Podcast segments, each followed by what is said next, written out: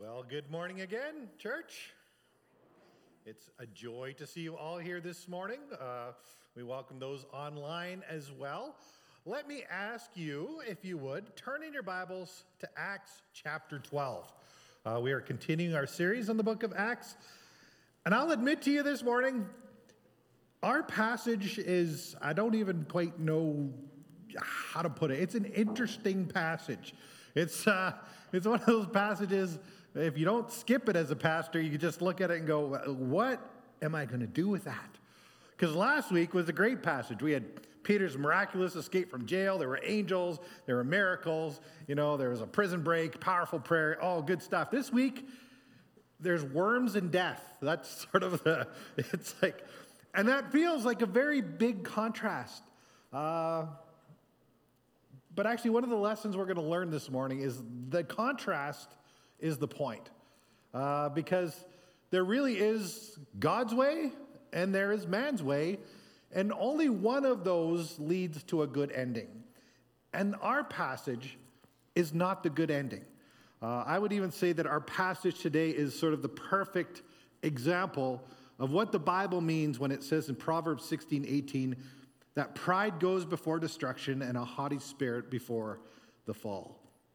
So, if you'd like to follow along with me, uh, this morning we're looking at the story of horrible Herod and his belly full of worms. So, thank you, Lindsay, for the sermon title. It sounds like a children's book, but it's not. Um, but let's read it together, beginning in Acts 12, uh, verse 18. It says, Now when day came, there was no little disturbance among the soldiers over what had become of Peter. After Herod searched for him and did not find him, he examined the sentries and ordered that they should be put to death. Then he went down from Judea to Caesarea and he spent time there. Now Herod was angry with the people of Tyre and Sidon. And they came to him with one accord, and having persuaded Blastus, the king's chamberlain, they asked for peace because their country depended on the king's country for food. On an appointed day, Herod put on his royal robes, took a seat upon the throne, and delivered an oration to them. And the people were shouting, the voice of a God and not a man. And immediately, an angel of the Lord struck him down because he did not give God the glory. And he was eaten by worms, and he breathed his last. But the word of God increased and multiplied. Let's pray. Lord, I just pray that, um, Lord, even though I prayed in the library, that, Lord, our hearts would be prepared to hear from you this morning. Um, just that, Lord, in all that we do, uh, we'd be attentive, we'd be prepared, that we would be surrendered uh, to the Holy Spirit at work in our lives and to the word that, that, uh, that we will hear this morning. And Lord, it's a, it can be a tough passage. And it's a weird one, but Lord, I, it, it is your word and it is inspired by you and it is useful uh, to our lives. And we pray that we would learn those lessons uh, together here this morning as we look at this passage. Uh, Lord, may you be, may you be glorified uh, here this morning in, in, in what is said. Uh, may our focus and our hearts be tuned to you. Um, yeah, and we just surrender to you in our time together. We ask in Jesus' name. Amen. Well, I'll begin with a story about a lion. A lion who was very proud, proud that he was a lion, uh, born to be the king of the jungle. Um, so one day, this very proud lion decided uh, to take a walk just to sort of demonstrate his mastery over all other creatures in the jungle. So he strutted his way through the jungle and he came upon a squirrel. And trapping the squirrel beneath his great paw, he asked, Who is the king of the jungle, puny squirrel? And the squirrel said, Why, of course you are, mighty lion. And he squeaked and ran off when the lion let him go. Well, moving on, the lion next found a mouse. And the lion roared to the mouse Who is the king of the jungle, tiny mouse? Why, you are a great lion, the mouse replied, and then scampered away. Well, next, the lion came to an elephant. He walked right up to that elephant and he asked, Who is the king of the jungle, you big fat elephant? Well, the elephant looked down at this proud lion and grabbed him by the tail and he with his trunk and he spun him around the air three times and slammed him to the ground. And then he stepped on him, forward, backwards, that kind of thing. Uh, then he picked him up, dunked him in a lake, threw him back on the ground in the dirt. Then finally, the elephant picked up the lion by the scruff of the neck, looked the lion right in the eye, and simply said, You tell me, lion, who is the king of the jungle? The lion coughed and sputtered, and with a very serious tone in his voice, said, Listen, just because you don't know the answer isn't any reason to get upset.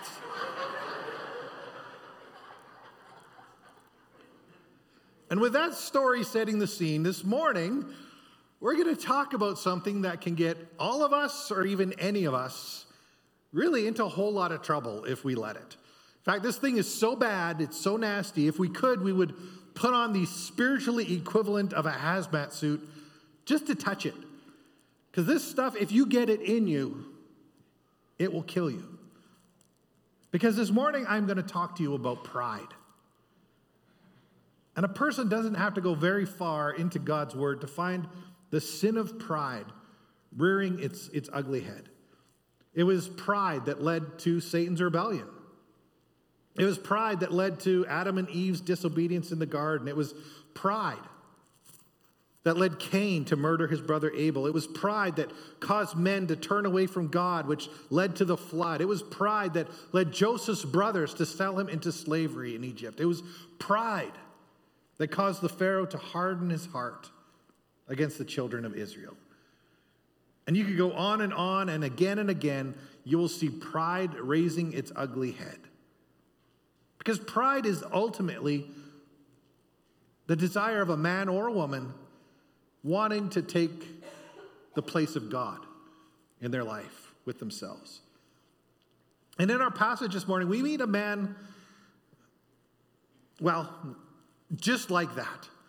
It brings us face to face with a man na- named Herod Agrippa. Technically, he was a king, so he was Herod Agrippa the first. And I really, again, as I said, on any other day, I can't even really imagine preaching a sermon on this guy's life. He is not exactly the kind of person that you will find spiritual inspiration in. In fact, the only example that Herod ever left was a bad one. And I did mention Herod a little sort of briefly last week. Uh, you know, when we heard he had James, the brother of John, arrested and killed, uh, he had Peter thrown in jail. But let me give you just a little bit of a bigger picture of who Herod is. Um, because the Herod, the King Herod in our passage, he's actually the grandson of Herod the Great. And Herod Great is probably the best known as the king of the Christmas story. You know, the wise men came to him. And he's also the one, remember, he was the king who killed all of the male children in Bethlehem under the age of two for fear that a king would come and take his throne. And to be fair, Herod the Great also killed three of his own sons for fear that they were plotting to take his throne. So I don't think he's the kind of guy that lost sleep over it. And our King Herod was also the nephew of another Herod, uh, Herod Antipas, who was, if you remember, he was the one who beheaded John the Baptist in exchange for, from a dance from his wife's daughter, who, if you know your family trees, is also, I think, his niece, which is really sad and kind of creepy. Um, but true to form, uh, the King Herod in our passage also only managed to come to power after you know the right people were flattered and the wrong people managed to die. Um, and really, truthfully, the house of Herod uh, as a whole, it would it would make any soap opera on TV seem tame. There is betrayal, there's adultery, there's murder, there's corruption, incest, decadence, a lust for power so big it needs its own postal code. So it shouldn't surprise us when historians talk about Herod, the Herod from our passage. They tell us really not a day went by when Herod didn't think of himself in terms of kingly greatness. This Herod, um, you know, from our passage, he lived a lavish lifestyle. And he borrowed vast amounts of money, he went to quite a bit of debt, and even, you know, squeezed taxes from the common people just to buy, you know, the prestige and the power and the personal comfort that he thought was his due. He took pride in his appearance. He took pride in his possessions. He took pride in his, you know, position. He took pride in his prosperity. He took pride in his power. He took pride in just his birthright as a king. So you could pretty much sum up everything you need to know about King Herod with the phrase, it's all about me. And we see that in our passage. And we see that the outworking of that character evolving as we go through this passage. Now, so notice a few things as we begin in Acts 12, verse 18. It says, Now when day came, there was no little disturbance among the soldiers over what had become of Peter. And after Herod had searched for him and did not find him, he examined the sentries and ordered that they should be put to death. Then he went down from Judea to Caesarea and he spent time there. Now, as you read that, remember what took place last week? Uh, the Apostle Peter has just, again, once again, uh, miraculously escaped from prison. There were 16 guards on duty. He was bound on each side, both arms, by chains to a, to a soldier. And yet, Peter just walked out the front door of the jail uh, during the night when an angel showed up and rescued him. And nobody in that prison knew what happened. And Luke, who's writing here, he has the gift of understatement. And when he says there was no little disturbance, what he means was there was panic, there was pandemonium when, when, in the morning when it came and, and Peter was gone.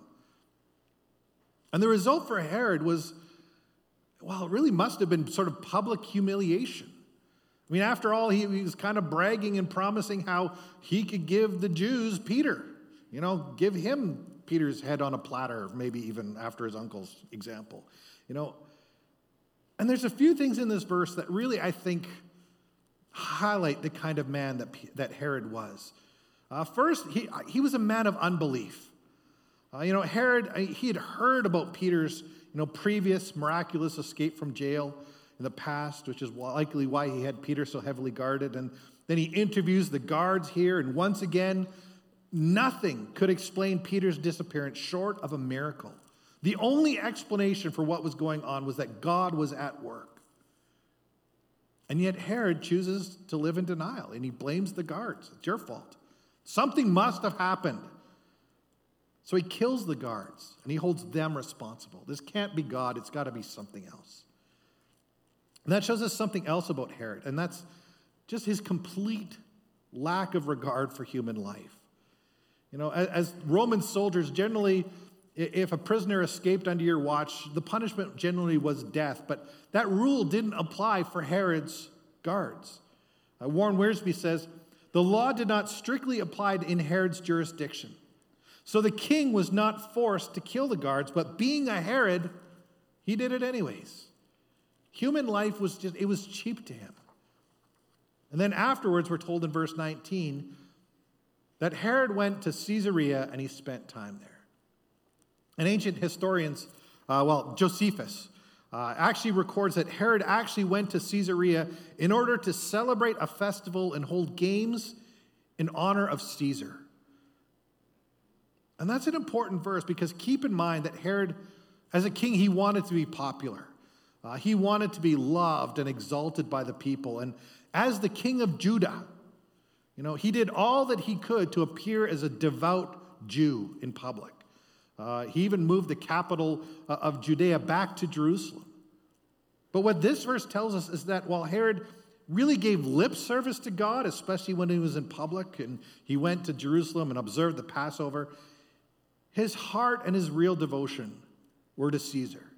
Well, unto his own power, really, because Caesar was the one who gave him power. So Herod was a hypocrite. He said one thing in public before people, but in his private life and his, he, he did others where people couldn't see. He did other stuff. So pretty bad so far if you look at that list. And yet the spiral into pride continues for him. Look at verse 20. It says, Now Herod was angry with the people of Tyre and Sidon and they came to him with one accord, having persuaded Blastus, the king's chamberlain. They asked for peace because their country depended on the king's country for food. We're told here somewhere along the line, we don't have a lot of details, but somewhere along the line, Herod gets into the, this, this, dispute with these two cities, the cities of Tyre and Sidon. Um, and the word used there is, it's a strong word. It, it basically was used to describe people who were at war. It wasn't open warfare, but they were, this was not good. This was no small disagreement, especially on Herod's part. Uh, on his part, it seems there to be nothing but unbridled anger. Um, and yet, we're never told the reason why Herod, you know, is so mad. But again, this is a king with very thin skin. You know, someone could sneeze the wrong way, Herod would take it as a personal attack. Just as it says, uh, Proverbs 28, verse 15 says, like a roaring lion or a charging bear is a wicked ruler over a poor people. And then the next verse, 16, says, A ruler who lacks understanding is a cruel oppressor. That's Herod. So it's no surprise that Herod has his nose out of joint about something.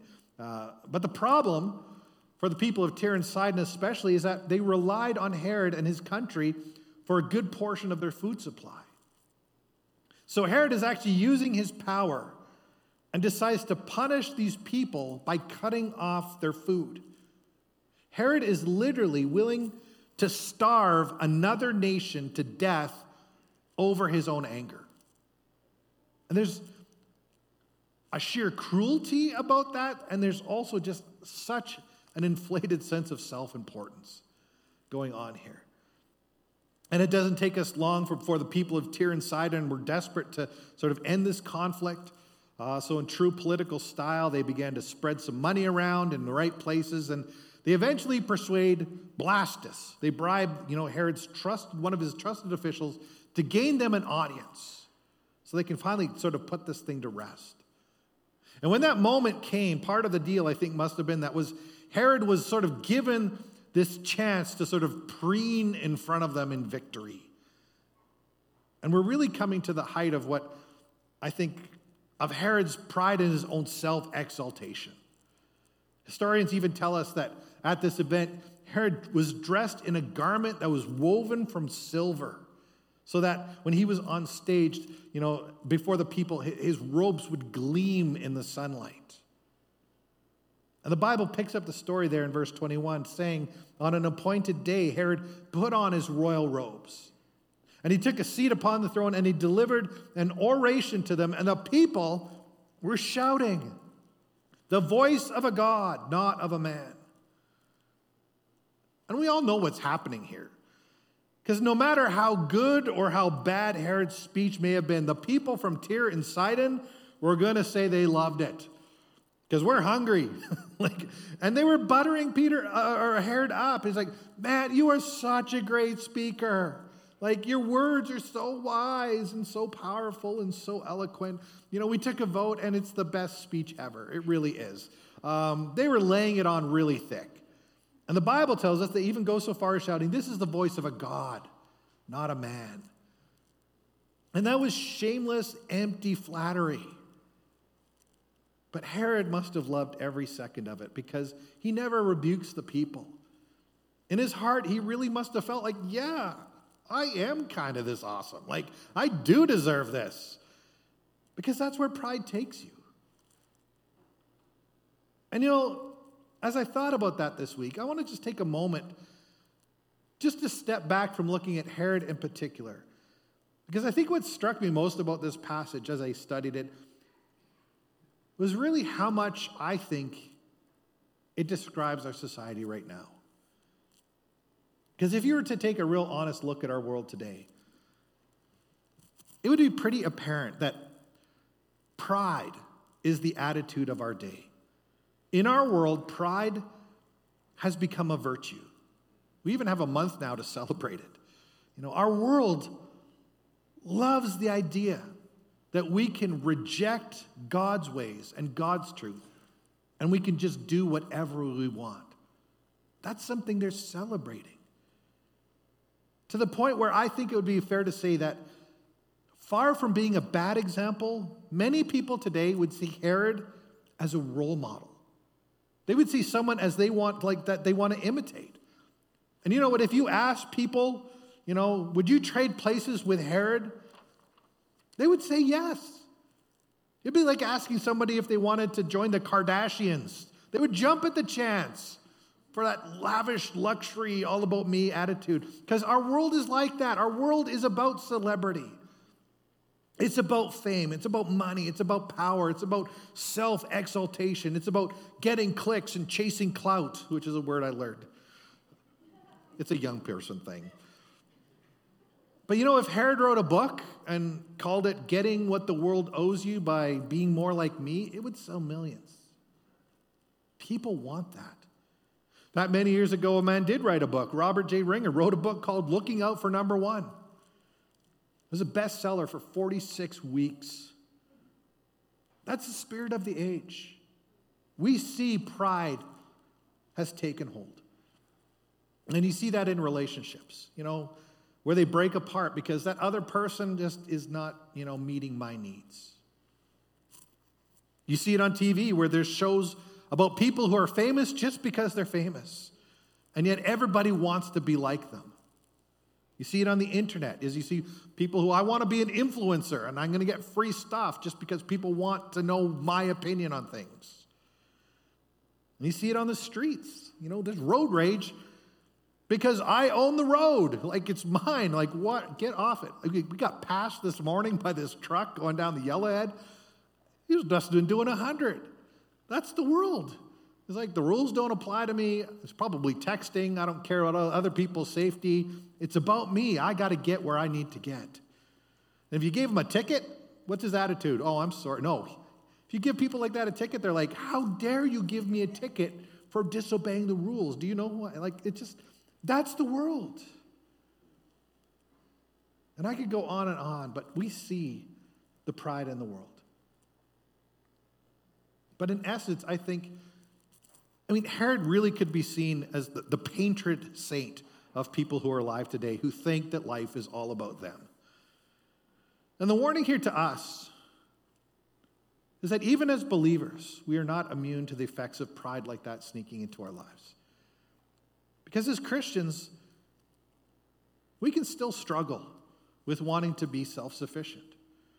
We can still very much take undue pride in our talent or our accomplishments. We can still get hurt feelings when we feel underappreciated or undervalued. We can still refuse to live humbly and put other people first. We can still seek a position because we want to be in the limelight. We want to seek the praise of men. And we can still basically live our lives, honestly, we can live our lives ignoring God. So we can just do the things the way that we do them. You know, we can give God lip service on a Sunday morning, but when we leave the doors, so often we just live our lives like everybody else. Because no one's immune from pride.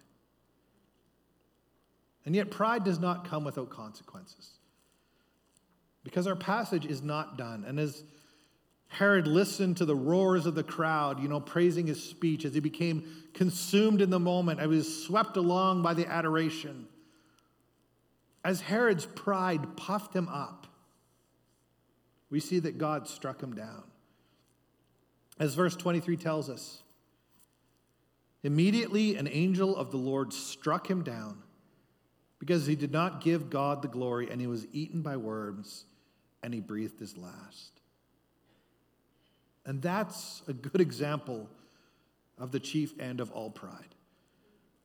And I don't actually, I don't, I don't keep a list, but I truly think Herod has got to be one of the top five worst ways to go in the Bible. He was eaten by worms. And that's not he died and then was eaten by worms. It was he was eaten by worms and then he died. That's just, I felt for Daisy this week. She comes to me, Pastor Mark, what's your topic this week? I want to pick songs for worship. And I'm like, I told her, worms and death. Like, give me your best awful way to die song. But God could not be more clear in the message he wants to teach us here. It's deal with your pride.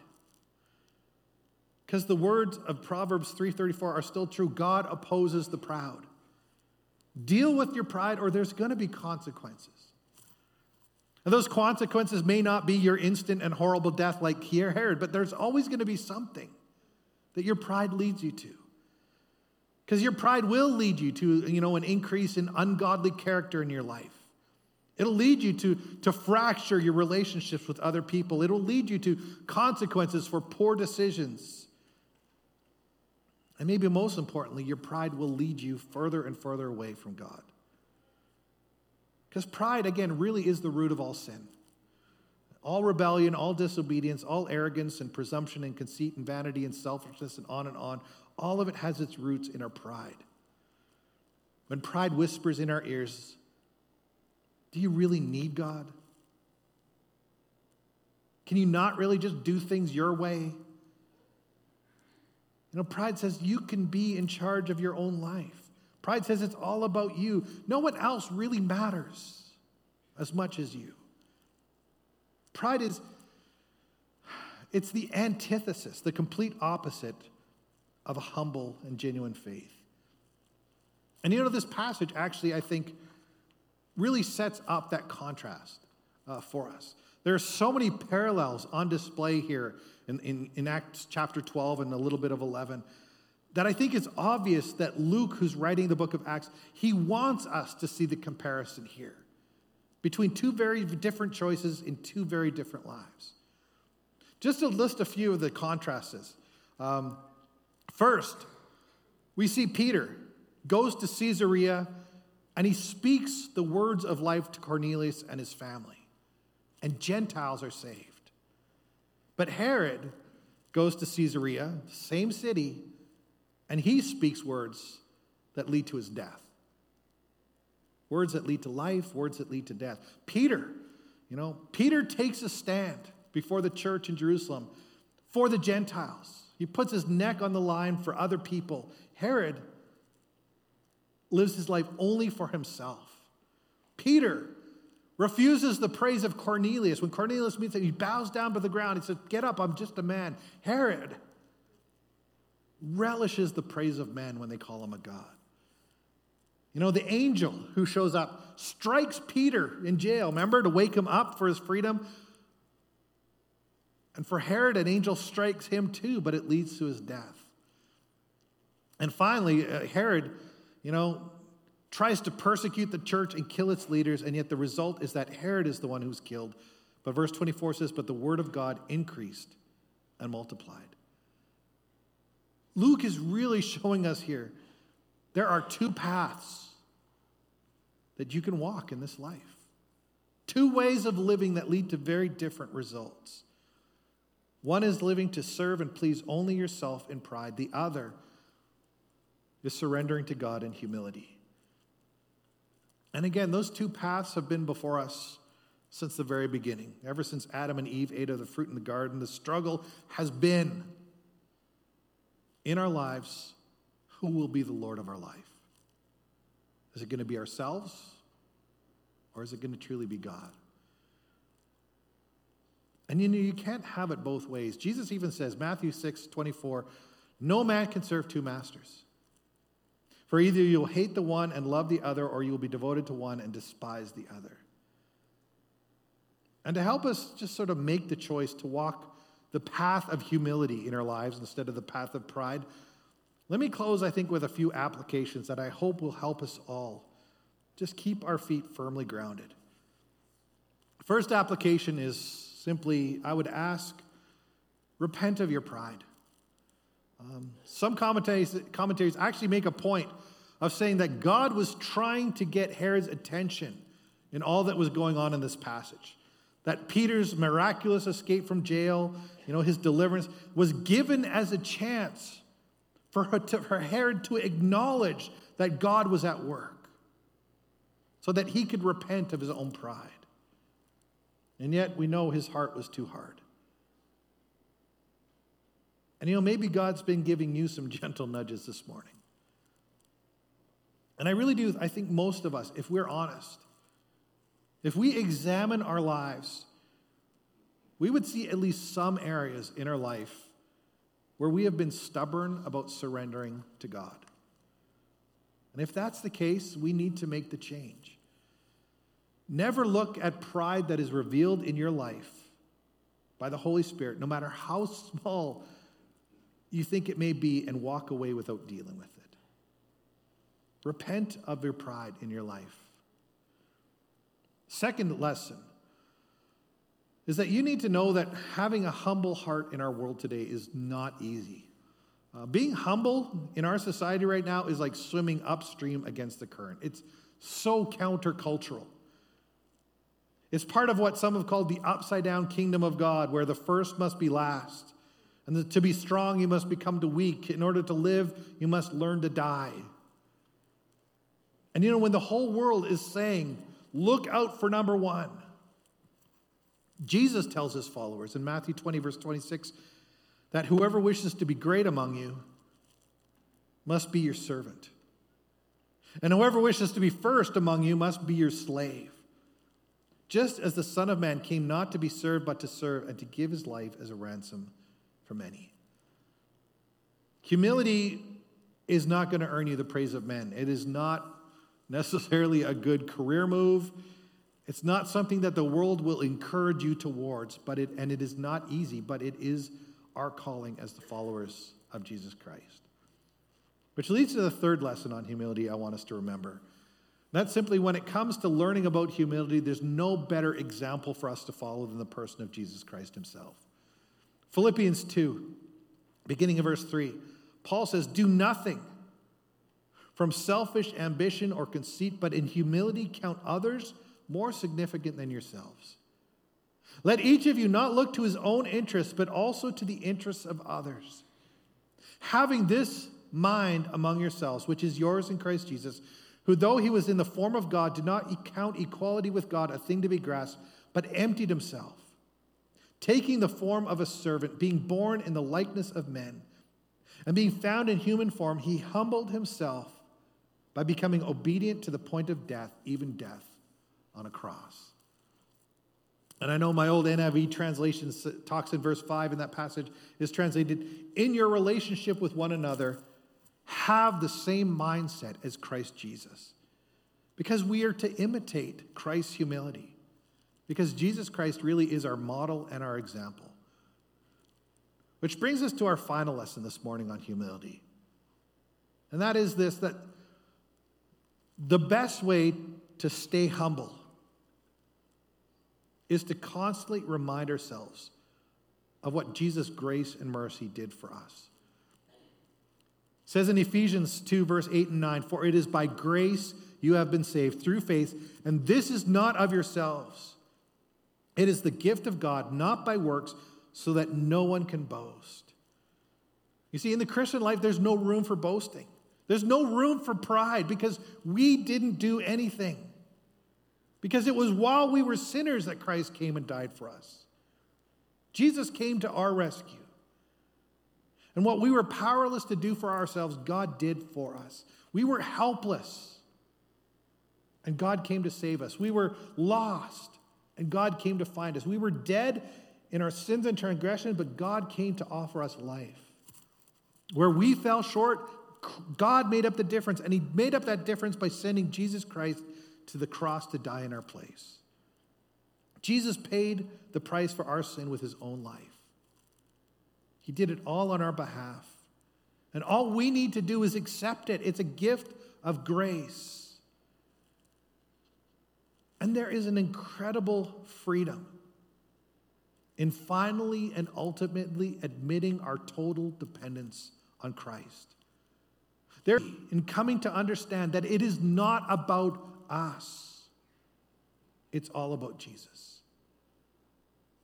In getting our hearts to that place where, just as John the Baptist said, where he must increase and I must decrease.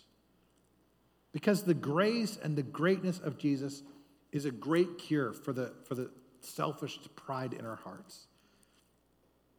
So, in closing, let me just ask are we ready to live our lives like that? Surrendering our pride, surrendering our selfish desires, surrendering everything in our lives, even if it means going against the attitudes of this world and even our own sinful nature that so often just wants its own way. Because I think that's the question that our passage asks of us. And ultimately, that is the question we need to answer every day that we live our lives. Who is going to be Lord of my life? And I once heard a pastor describe that decision as the most dangerous prayer that you can pray. Because I really do think the most dangerous prayer that you can pray is God, I surrender. It means praying, God, I need you in everything and for you to be my everything. And I want you to use me in any way that you desire. That I will go where you want me to go. I will do what you want me to do. I will pay any price that you want me to pay. I want you to be in the center of my will. I want to be where you want me to be because I don't want to live without you. Lord, I want to invite you into my life, into my family, into my relationships, into my business, into my decisions, into my everything. And I want to make you Lord and give you the last word. I want to stop playing God in my life and let you truly be God in my life. And that prayer, that attitude is really God's answer to pride. And that's where humility truly begins. It is surrendering of everything, even our very selves, to God. Let's pray. Father God, as we have heard this passage this morning, Lord, I pray that just in our own hearts, you would help us deal with pride. Uh, Lord, it can be so subtle, and yet it is so deadly to our faith and our relationship with you. And it can sneak in just a little bit at a time. Especially, I think, in North America here, where, Lord, we are so self sufficient that we can just get into the habit of just doing things ourselves without any need to really seek you or ask you. And Lord, I pray that for all who are here, all who are listening, that Lord, you would just search our hearts this morning. That you would reveal any pride, any wicked way within us, that, Lord, we would humble ourselves before your greatness and your grace that is offered to us free of charge, knowing that we cannot boast. That, Lord, we would surrender all that we are to you. And that, Lord, in living in that way, that, Lord, we wouldn't glorify ourselves, but we would glorify you. That we would be lifting you up by simply the humble way that we live. That as John said, that Lord, you would increase even as I decrease. And that, Lord, we would just learn to walk humbly before you in all things. And this, Lord, we pray in Jesus' name. Amen.